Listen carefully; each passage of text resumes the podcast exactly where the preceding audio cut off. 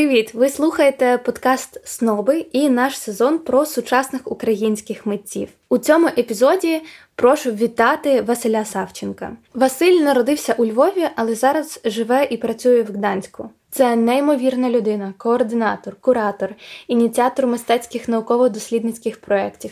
Запрошуємо вас у нашу розмову. А якщо ви хочете дізнатися більше про Василя, то переходьте на сторінку в інстаграм подкасту Сноби і самого Василя Савченка. Усі посилання ви знайдете в описі до цього епізоду. Приємного прослуховування. Підтримка сучасного українського мистецтва це важливий елемент творення суспільства, адже мистецтво може презентувати країну як зовні, так і бути рушієм прогресу всередині. Ми вдячні за партнерство та підтримку цього сезону ювелірному бренду Toes. Запрошуємо вас бачити красу та оточувати себе мистецтвом щохвилини, дізнаючись більше про українську культуру та виражаючи себе вільно за допомогою прикрас. Тоус е, важливо, якби з ким виставляється, де він виставляється. Це надзвичайно важливо. Звичайно, на на початку, то якщо ти бачила ну, мої мої біографії в відкритому доступі. І я старався, якби є якби selected exhibition, а є якби повністю всі exhibition. І так, були виставки і в кафе, були виставки в якихось клубах і в якихось банках. Ну, Це все досвід, це нічого поганого. Звичайно, потім е, треба вже доволі селекціоновано підходити до того, де ти виставляєшся, і, звичайно, дивитись з ким. Тому що навіть якщо це супер класний художник, це супер крута робота буде. Але якщо вона збоку виставляється з чимось банальним, чимось слабшим, це програє і то, і друге. Типу, треба якби це вважати. Тут вже входить якби роль е, куратора. Я вважаю досить важливою куратора, якби виставки чи події. Ну і художник також сам має дивитися, куди він дає роботи. Буває різне, типу, бувало дуже по всякому, але ну я особисто стараюся за цим слідкувати. Ну я знайшла ще твоє інтерв'ю восьмирічної давності у Львові. Здається, в новинах показували. Ти там зовсім інакше виглядаєш. Я світленький, маленька дитинка. Там була твоя виставка. Велично описували тебе, і ти такий там трошечки дикий, щось так, демонструєш. Так, та. Я пригадую ці часи, вони були дуже дикими. Це було Як ти змінився? Не буду казати. час? Я думаю, що відбулася якась трансформація, і вона відбулася і в голові, і і фізично я якби збільшився в розмірах. Як це відбувалося? Багато чинників. Я тоді навчався, якщо не помиляюсь, в коледжі. Потім на мене вплинула і академія, на мене вплинули якісь персональні зв'язки, особистий розвиток, яким я собі займався паралельно завжди. Як у мене була майстерня, де я собі працював зі своїми речами, які геть далеко е, я ставив від академічного навчання і того, чого мене вчили в академії. Я тоді катався на байміксі, ми мали свою команду, мали своє, ми організовували змагання, тусили з скейтерами, концерти, було доволі весело. А потім потім мене появилась дівчина, такі серйозні стосунки. Ось потім робота в ресторані, потім я переїхав в Польщу. Тобто, і якісь такі так, і трошки це помінялось. Вже не так wild, але є така фраза work hard, uh, party harder. тобто це також якби присутнє деколи. У тебе на сайті, до речі, дуже класно зроблена е, сайт портфоліо. Є, Дякую. Є, значить, сторінка з масштабуванням твоїх робіт на фоні зросту людини. І я в якомусь так. інтерв'ю почула, що ти обурюєшся, бо люди часто думають, що ти малюєш це пензлем, а це насправді трошки пояснює, це вугілля, яке потім засмоловане, чи ти малюєш смолою? По суті, я малюю вугіллям. Це якби супер проста технологія. Я почав це малювати на папері, і зараз це трансформувалося більше на полотно. І так, коли пігмент залакувати, воно якби склеюється разом з вугіллям і відбувається якби такий процес, воно стає живописом. І ну, це це все цікаво. Я також писав про це і в магістерській роботі е, у Львові. Е, що є живопис, що є рисунок, і саме тут якби відбувається так, що це є рисунок, але цей в той самий момент і може бути живописом. І та я, я не обурююсь насправді е, на людей, які там щось не розуміють, це нормально. Але так, так, це є повністю вугілля, і зараз воно більш таке живописне, типу більш в площину живопису пішло. Так сталося. А ти колись чув свою адресу, що ти займаєшся несправжнім мистецтвом? Ні, не чув. Але якщо хтось так скаже, ну то окей, це його думка. Е, я насправді не знаю, чи я займаюся справжнім мистецтвом. Я сам цього не знаю деколи. І можливо, часом це підтверджує ринок, коли роботи купують, і хтось настільки йому подобається, або вони настільки їм вірять, що вони би хотіли їх мати, і це була б вже їхня річ. Це підтверджують, наприклад, підтримують і якби кажуть, що це мистецтво це виставки, можливо, або запрошення на них. Але я сам для себе е, поки що можливо не знаю, чи це є справжнє мистецтво чи ні. Напевно, воно справжнє, тому що якби я хочу це робити, і я це роблю. Але це не мені судити, якби. Ну е, а чи є у художника, наприклад, якась певна цільова аудиторія? От знаєш, коли там е, роблять якийсь продукт, то детально прописують для кого цей продукт створюють. Чи у митця є така історія? Чи все, що він робить, це зсередини, це від нього і не для людей? Звичайно, будь-що можна проаналізувати і знайти для цього цільову аудиторію. Навіть коли це мистецтво кажуть, воно не є некомерційним, або ми виставляємо щось, що не може бути проданим. Але ми можемо написати грант під такий вид мистецтва. І це mm-hmm. автоматично робиться комерційним. Звичайно, що так. Є художники, які дуже конкретно бізнесово підходять до цього і малюють конкретними кольорами, або малюють кольорово, або працюють саме в такій стилістиці, яка ну це доволі нескладно проаналізувати, якщо мати базові розуміння маркетингу і, і того самого SMM, ці самі хаштеги, вони подібно доволі працюють. Хоча вони зараз трохи не працюють. Повертаючись до теми, чи є цільова аудиторія, звичайно, що так. Звичайно, що так. Якщо роботи будуть чорно-білими, то цільова аудиторія автоматично звужується. Якщо роботи будуть кольоровими, то сегмент буде більший. Тобто є якісь, або якщо це будуть оголені тіла, або якщо це будуть не знаю, квіточки, вазонки. Є художники, які доволі точно підходять до цього. Я це враховую. Я люблю аналізувати те, що я роблю, але я не починаю з аналізу і потім робота. Тобто я часто роблю, аналізую, потім якби так по суті розвиваються художники. Я вважаю, вони щось роблять, дивляться, їм це не подобається, вони роблять краще. Ось, але багато чого каже сам ринок. Я думаю, ринок і середовище також. А якщо порівнювати ринок е, в Польщі, ринок мистецтва? Мистецтво це, це і графіка, і рисунок, і скульптура, mm-hmm. і живопис.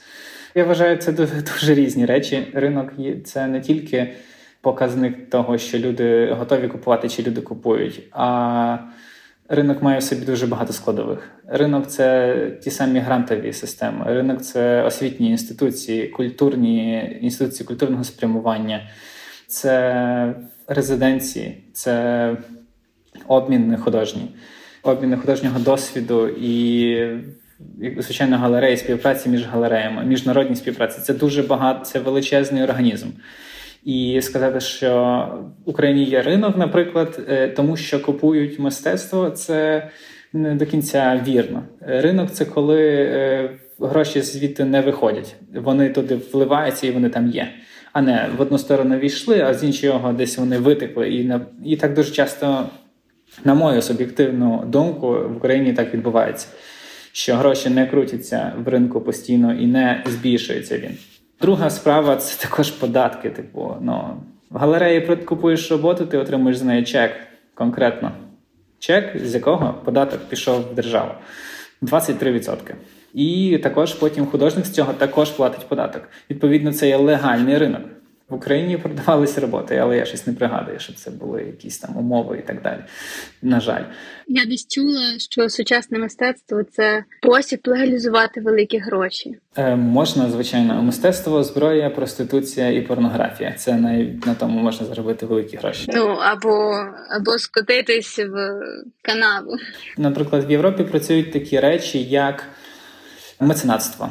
Якщо це є офіційна культурна інституція, це може бути фонд, це може бути фонд, який має, ну, тобто це є культурна одиниця юридична, фірма може давати пожертву, через що знімається кількість податків, які вона має платити. Тому такі великі корпи, як Amazon, такі корпи, як Meta, вони мають свої фонди, в які ж е, і вкладають свої гроші, і таким чином платять менший податок. Культурний фонд це один з складових. Я думаю, що є ще я точно не впевнений, але також і харитативні, екологічне спрямування це десь подібно, мабуть, працює. Але точно знаю, що якщо культурна, якби. Типу, тому музеї, наприклад, в Польщі мають музеї, галереї, вони мають доволі велику підтримку зі сторони бізнесу і приватних е, осіб, які їм якби роблять таку даровизну, дарують їм якусь певну суму, і враховуючи цю суму, це якось обраховується повністю легально з е, оплати податків. Таким чином люди якби підтримують і мистецтво, ну культуру. Загалом це не тільки можливо мистецтво, такому його прямому виявленні але так само допомагають собі трошки там заощадити. Слухай, таке спонтанне питання: а як поява NFT мистецтва вплинуло на, на ринок? Я думаю, позитивно. Перше, чому? Тому що про мистецтво почали говорити. Це є найважливіше, я вважаю, е, що про нього просто почали говорити більше ніж зазвичай. Я особисто брав участь в кількох nft проектах. Є окремо nft художники. Типу, мене більше все таки цікавить фізичний твір. NFT – це прикольно. Це по суті супер захищений сертифікат. Я думаю, що NFT себе покаже за років 5-10 і як воно розвинеться. Це наразі дуже свіжа штука. Там насправді дуже доволі багато сміття. На початку ну я слідкував за гештегом одним якби як тільки це там почало дуже хайпувати, цей гештег налічував близько там кількох тисяч постів, і ті всі пости були класні. Ці всі пости були від кльових диджитал-художників, а потім це скотилося просто на так е, це смітник. Типу, це реально смітник. Я знаю художників, які роблять класні речі, але вони пішли в NFT і вони почали роб... саме туди робити якусь таку якусь дичину, типу, яка не має ніякої по суті цінності. Тому подивимося, як це буде далі працювати. Ну, ми всі знаємо, що Louis Vuitton е, підтверджує сертифікатом своєї суперсумочки як NFT. Це може бути цікавим, якби зразком, якби такого такого підтвердження, криптопідтвердження. О. Тому подивимося, як це буде далі. Але я позитивно ставлюсь, це процес. А за мистецтвом залишається лейба інвестицій? Так, завжди. Я вважаю так. Е, воно ну, під час пандемії це власне гарно показалося. Все сипеться, нафта нічого не коштує, її просто надбагато. Почали купувати більші хати, робити ремонт в хатах, або але ці хати треба щось щось в цю хату. І люди почали інвестувати в мистецтво, в плакати, і взагалі почали цікавити зміною картинки. Мистецтво дає можливість змінювати середовище. Е, будучи в ньому. Зараз дуже хочеться піти в тему елітарності мистецтва, тому що okay. воно стало загальним і втратило цю знаєш закритість для певного кола людей. Але можливо, це просто причина часу. І причина змін в суспільстві загалом. Ну, мистецтво завжди буде елітарним, я вважаю, все-таки. Всі можуть споглядати, не всі можуть купити, так? Не всі можуть купити, але в принципі всі можуть купити собі принт, собі повісити і тішитись ньому. Але взагалі мистецтво стало якби загальнодоступним. Раніше такого, звичайно, не було. Не було можливості не знаю, фарбу купити чи пензлики. Це могли собі дозволити люди, які знають технологію. Це могли дозволити собі люди, які могли собі купити біля чого трошки пушку і зробити пензлик. Зараз будь-хто йде в магазин, купує собі акрили, які хочеш, просто їх є куча там чи олійну фарбу, і багато не потрібно, і і малюєш. Це все є в відкритому доступі, і мистецтво. Воно, якби кожен з художників шукає, чим для нього є мистецтво, або чим для нього є цей самий живопис. Є багато, дуже багато художників твори, яких просто ну, вирують енергією. Ти на них дивишся, і ти розумієш, що це вау. Навіть не так не так, як вау, а це запалює в тобі цей цей мотор, і ти, ти, ти чуєш, що цей двигун працює. Тут, власне, є цей момент такої, можливо, елітарності. Навіть елітарність не є в тому, що це є супердороге. Е, я вважаю, елітарність може бути власне в цій іскрі в мистецтві. І далеко не кожен художник спроможний її дати глядачеві. Мені здається, так. Давай повернемось до ще діджиталізації. Okay. Ми з тобою на приколі говорили, що ти займаєшся діджиталізацією графіки, і в твоєму інстаграм я постійно бачу, що малює робот. То це така роботизація uh-huh. мистецтва. Е, що ти що ти вивчаєш? Uh, над чим ти працюєш? Окей. Okay. Так, я працюю останніх. Шість років, можливо, у Вроцлаві я якби дуже цим захопився і для себе відкрив. Ну, почнемо з того, що е, саме друком я займаюся з 13 років. Так сталося. Я познайомився з паном Романом Романишиним, який показав мені графіку, показав офорт. Я постійно з цим якби паралельно десь собі працюю.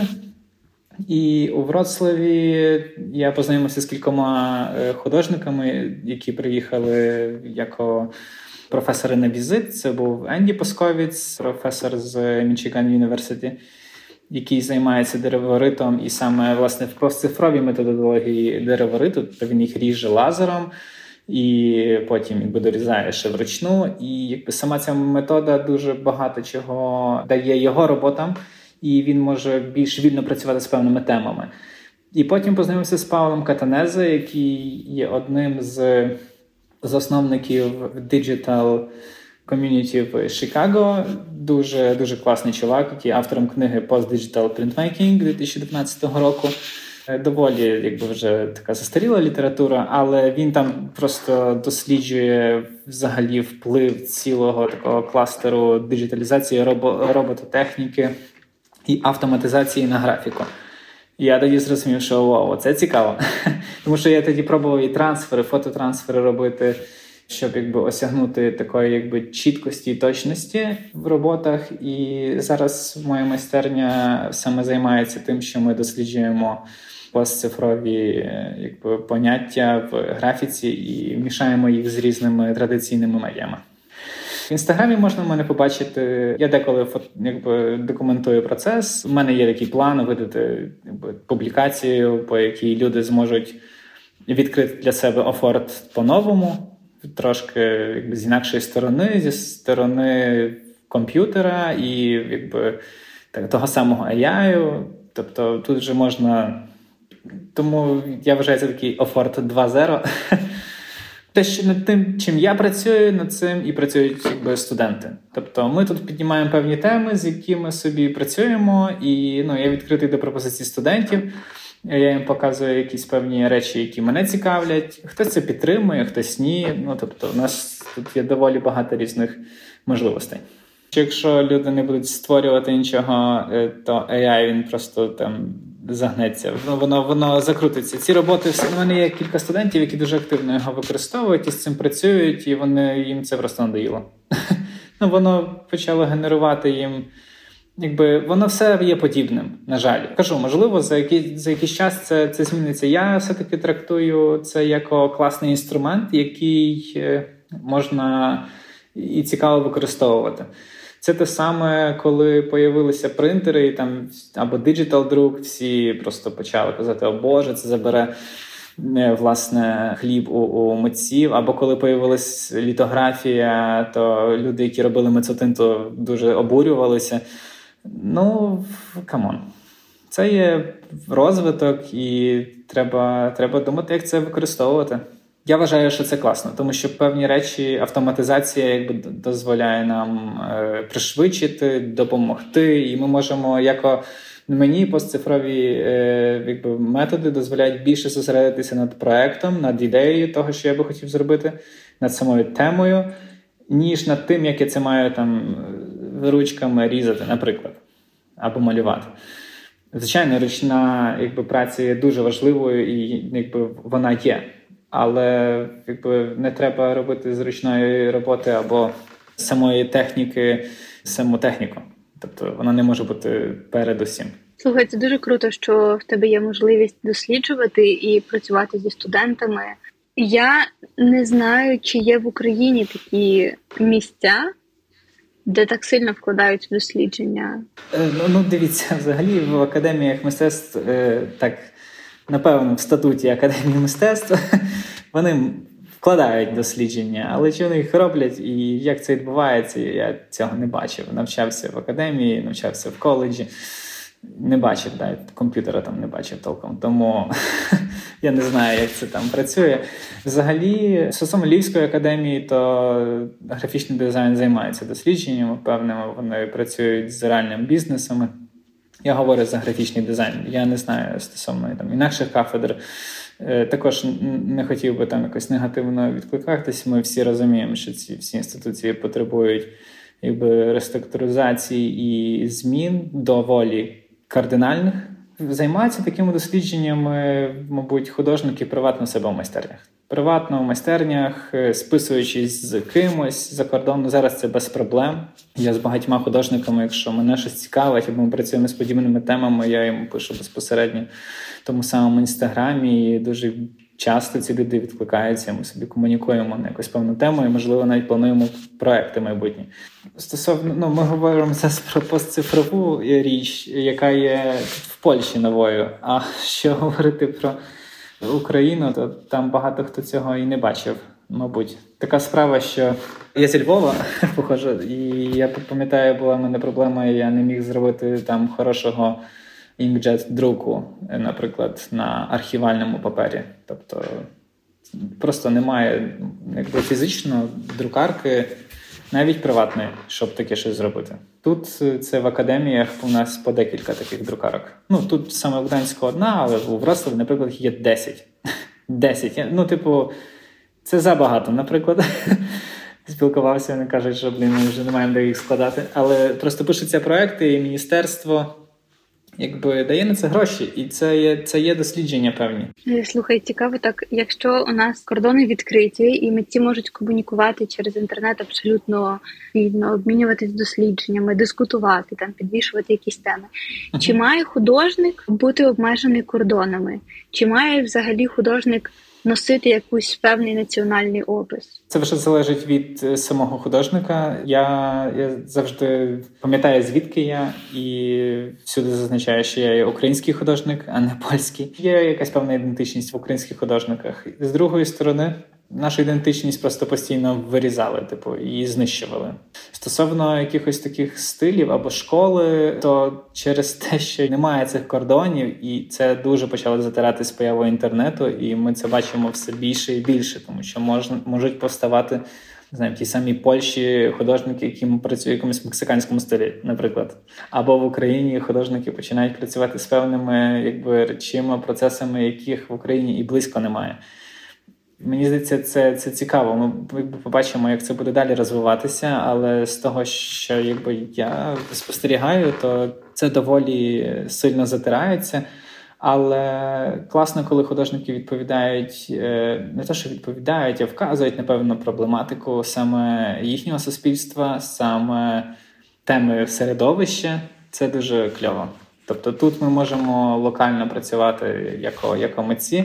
Так само це стосується резиденції, коли художник їде кудись е, за кордон, він дивиться, де він живе, де він знаходиться, і якось там рефлексує на, на свій спосіб. Я просто зараз думаю, давай візьмемо для прикладу того самого Пікассо, uh який не зрозуміло, чи іспанський, чи французький, чи може він світовий. Чи каталонський. Да, тим більше. І чи взагалі є важливість, чи він чи він вже з часом із величчю своєю і став е, ну, світовим художником. От мене це цікавить, чи має бути якась приналежність? Ну, світо він е... ні, я вважаю, що ну, це конкретна е, дуже річ. Ну, він народився там, і він є художник звідти. І він також важливо, як художник про себе говорить.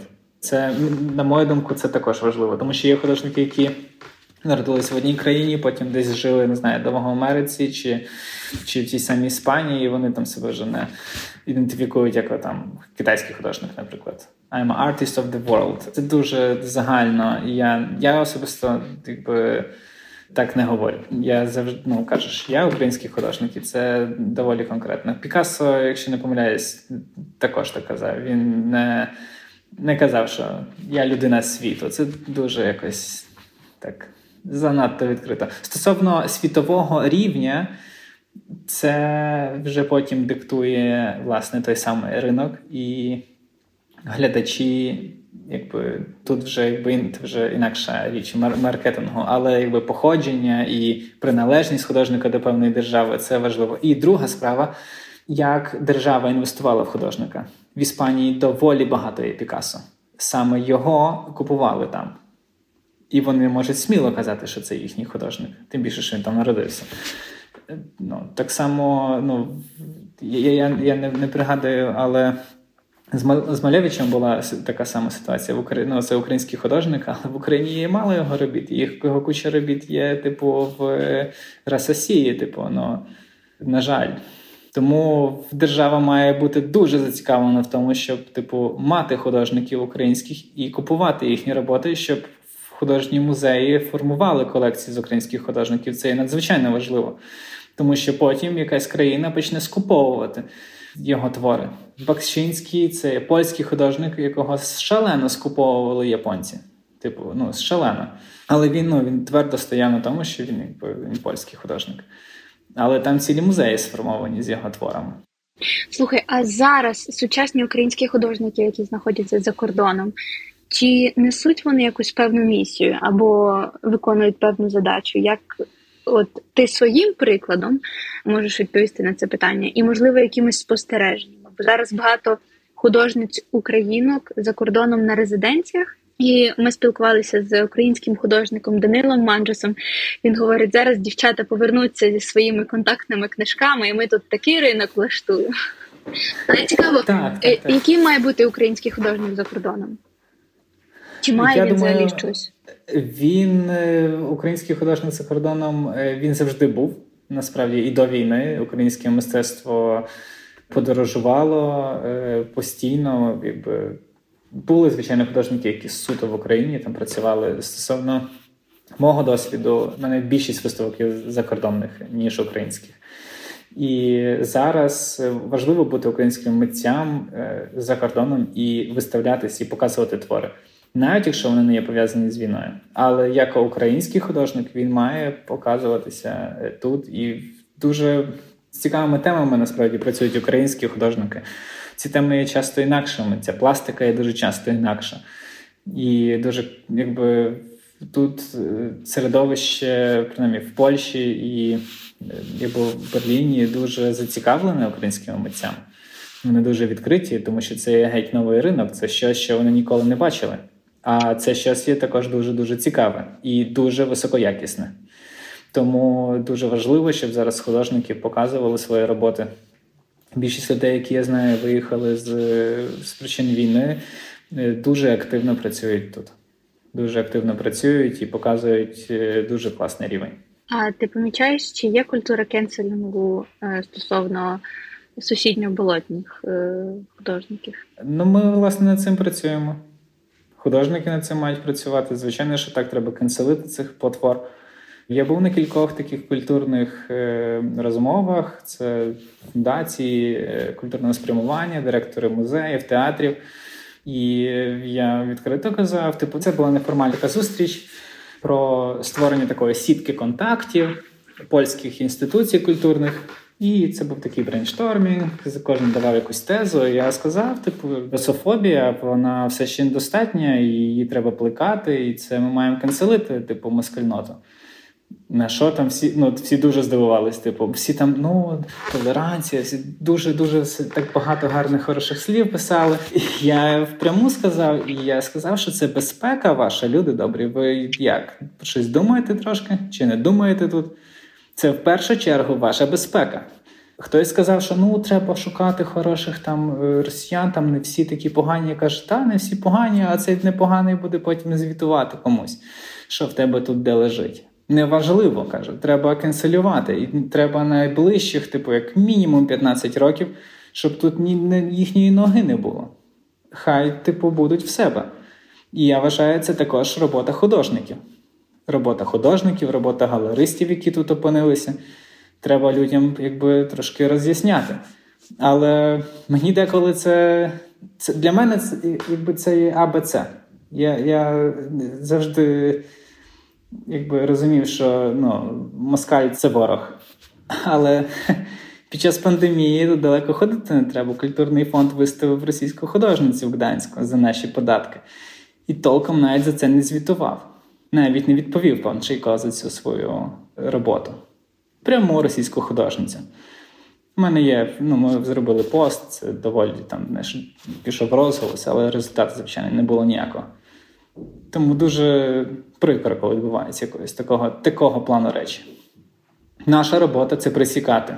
Чула фразу, яка мені дуже імпонує, що хороших росіян немає, є корисні, і ті корисні воюють зараз в інтернаціональному легіоні на боці України. Е, я знайшла, що у 2016 році ти брав участь у проєкті Галіція Культ ідея якої було об'єднання і так, спільна робота так, художників так. із заходу України і сходу України. На твою думку, чи відрізняються українські художники з різних куточків за географічною ознакою? І чи взагалі доречні такі виставки в незалежній Україні порівнянні і поєднанні, нібито двох частин однієї країни? Я думаю, що це дуже дуже важливо, і це був дуже класний проект. Я познайомився з масою класних людей, з якими до сих пір тримаємо контакт. Стосовно того, що яка різниця, та велика. Велика різниця недалеко ходити не треба Львів і Ужгород. Саме ці культурні осередки вже є доволі різними. Або не знаю, Львів, Одеса. Це також різні осередки. І так само і Харків е, чи Дніпро, Київ. Польщі тут е, країна набагато менша, і ці осередки вони доволі подібні один одного. У когось чогось є більше, у когось щось менше, але в Україні це геть інакше, і це дуже круто. Це надзвичайно цікаво. Дуже шкода, що такий проект відбувся тільки один раз. Я знаю, що Польща підтримувала цей проект. Вони були одні з людей, які фінансово підтримали ці, цю можливість. Таких проєктів має бути більше має бути більше, і мають вони відбуватися не приватно, а я думаю, на якихось державних е, рівнях, освітніх державних рівнях, обміни поміж викладачами, щоб приїхала людина, яка викладає рисунок в Харкові, приїхала до Львова або приїхала до Ужгорода. І тоді е, ми можемо побачити надзвичайно цікаву сітку цих контактів і розвитку. Тому це це дуже важливо, і це було супер класно. Були ну були там було багато цікавих історій. Я не буду це говорити. Люди перелякаються. Там були та зустріли нормально амазонок харківських, типу жінок на конях, які вночі ходили, типу по коньяк. Це було дуже цікаво. Стосовно Харкова, найважливіше було те, що, мабуть, е, знайомство з Павлом Маковим це було дуже класно. Мене тоді записали на дві резиденції. Я був і з Павлом Маковим, і був на турбоатомі. Ми малювали мурал з хлопцями. Також було непросто, але було доволі цікаво. Ми співпрацювали з кафедрою. Вона тоді, здається, була чи монументального живопису, чи наскільки мені відомо, цієї кафедри немає, її ліквідували, тому що вона була занадто прогресивною. Я спілкувався доволі недавно, ну до війни, щоправда, з пані, яка власне тоді курувала ці речі, і вона не працює вже в академії. Вона не працює, тому що їхню кафедру закрили. А це була дуже класна кафедра. Вона була такого зразку, власне, західного. Був діалог поміж художниками і ну, поміж е, викладачами і студентами. Це було дуже круто. На мене дуже вплинув Романишин. Е, це також український графік, е, і і Павло Маков. Павло Маков для мене відкрив якби певні такі можливості і двері в напрямку власне того, що я роблю, і він показав, що можна робити і так. Це не має бути супер все рівненько або там так класично, а можна зробити так, так, так. І ці розмови з ним на мене на той момент дуже вплинули. І тоді був такий якийсь злом, власне, в тому, що я почав робити, мабуть.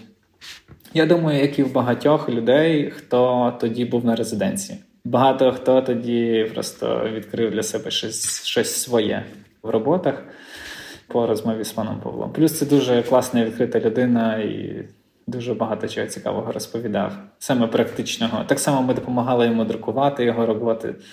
Він показує, як він з цим працює. І він, до речі, також доволі постдиджиталовий, тобто він багато чого робить машиною, що потім друкує вручну. Е, до речі, цікаво, як взагалі Харків вплинув на Україну у різних сферах. Бо зараз ми помічаємо, що е, виявляється в Харкові було основне книгодрукування. Так, це це правда, і саме тому ми тоді працювали з артбуком, і саме тому харківські студенти дуже сильні в книзі і дуже е, добре розуміють. У них власне ремесло книги є доволі розвинуте. У нас зараз е, тут е, дві студентки з Харкова, вони вчаться. В нас немає майстерні книги, на жаль, ну є якби в планах, колись і вона буде. Я нещодавно дізналась. Ти знаєш, звідки пішла фраза Слава Україні? І Якщо ти не проти, поділюсь, говорять, спершу використав цю фразу Шевченко в листі до Основ'яненка, але поширення свого ця фраза набула, тому що харківські студенти так вітались одне з одним, і це був їх спосіб ідентифікації. Вау, вау, це дуже класно. Я не знав цього. Вау, Дуже дуже цікава інформація. Я пам'ятаю в Харкові, як був, то доволі багато людей дивувалися нашій українській мові. Ми були зі Львова більшість, і вони такі вау, типу. А ви откуда? Я кажу, як зі Львова, доброго вечора. І там дуже здавали, дуже тішило. Багато людей дуже якби дуже якби, приємно це сприймали. Ось. Так озирались, коли йшли на по вулиці, тому що там доволі багато е, російськомовного населення. Але це все-таки помінялося е, сильно ще після 2014 року. Ну а зараз тим більше. Ти сказав, що це навпаки сильна сторона українського мистецтва, що у нас в різних е, центрах воно абсолютно різне. Чи існує якась це складно описати словами, але якийсь купол, який об'єднує всю цю різноманіття, на твою думку? Ти художник зі Львова, ти себе ідентифікуєш як український художник. При цьому в тебе був досвід співпраці з художниками зі Слобожанщини, і там інше мистецтво? Чи є оце об'єднання цього різноманіття? Так, воно проявляється можливо в такому доволі консервативному прояві, якщо ми беремо до уваги саме академізм, він є доволі сильний е, там і так само і у Львові. Стосовно того куполу, він є, і я думаю, що нам потрібно з цим працювати, щоб цей купол був міцніший і щоб дійсно. Я навіть не знаю, чи взагалі поняття куполу є доволі дивне, воно закрите. І я не знаю, чи варто так закриватись під куполом. Це як в Сімпсонах, знаєте, що воно так закрилося ага, тоді так. в, це їхнє місто. Я не знаю, чи це добре. Але можливо. Е, така комунікація або мережа, як, через яку можуть комунікувати художники і освітні інституції всередині країни, це можливо було б важливо. І ця мережа може виходити поза межі держави.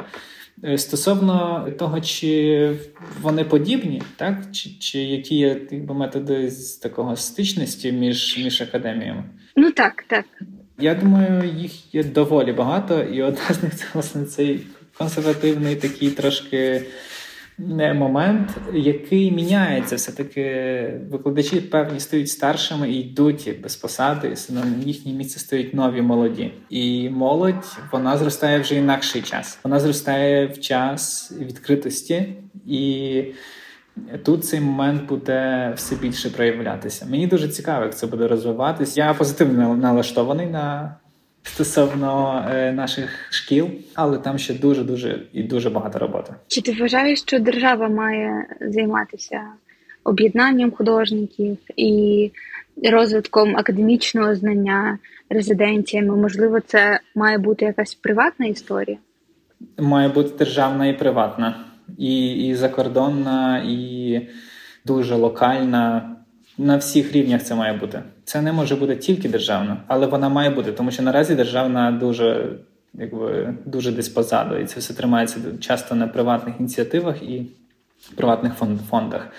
Державна складова є надзвичайно важливою. І якщо держава не буде підтримувати, не буде ініціювати державний апарат певних процесів і не буде мати за мету нажитись на цьому. То це не дуже добре.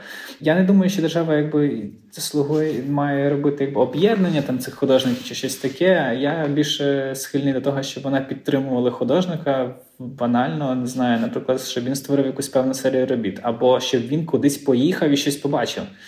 Я я можу конкретно сказати за Гданськ. Тут є відділ культури, uh-huh. який регулярно виставляє якби, програми грантів. Є для приватних людей, а є для фондів, є для товариств з обмеженою відповідальністю. І це є різні програми. На створення фестивалю, на створення концерту, на створення на розвиток якоїсь локальної громади. Так, тут є в тебе двір, є мешканці, і ви можете зробити показ фільмів. І ви можете на цей показ фільму взяти кошти. Ну, звичайно, це все відбувається в диджитал якби, варіанті, це все звітується, це все дуже прозоро. І від цього виграють усі. Від цього виграє і місто, бо воно розвивається, і мешканці, і культурний фонд, і і директор цього культурного якби, фонду, оскільки ну, люди прихильно ставляться до цієї влади ну, в Україні почало це розвиватися, оскільки ну, 14 чи 15 році, якщо не помиляюся, війшло це е, якби самоврядування, що є дуже добре, що всі гроші не йшли в Київ, а вони лишались локально на, в області. Це вже один з кроків до такого типу можливостей.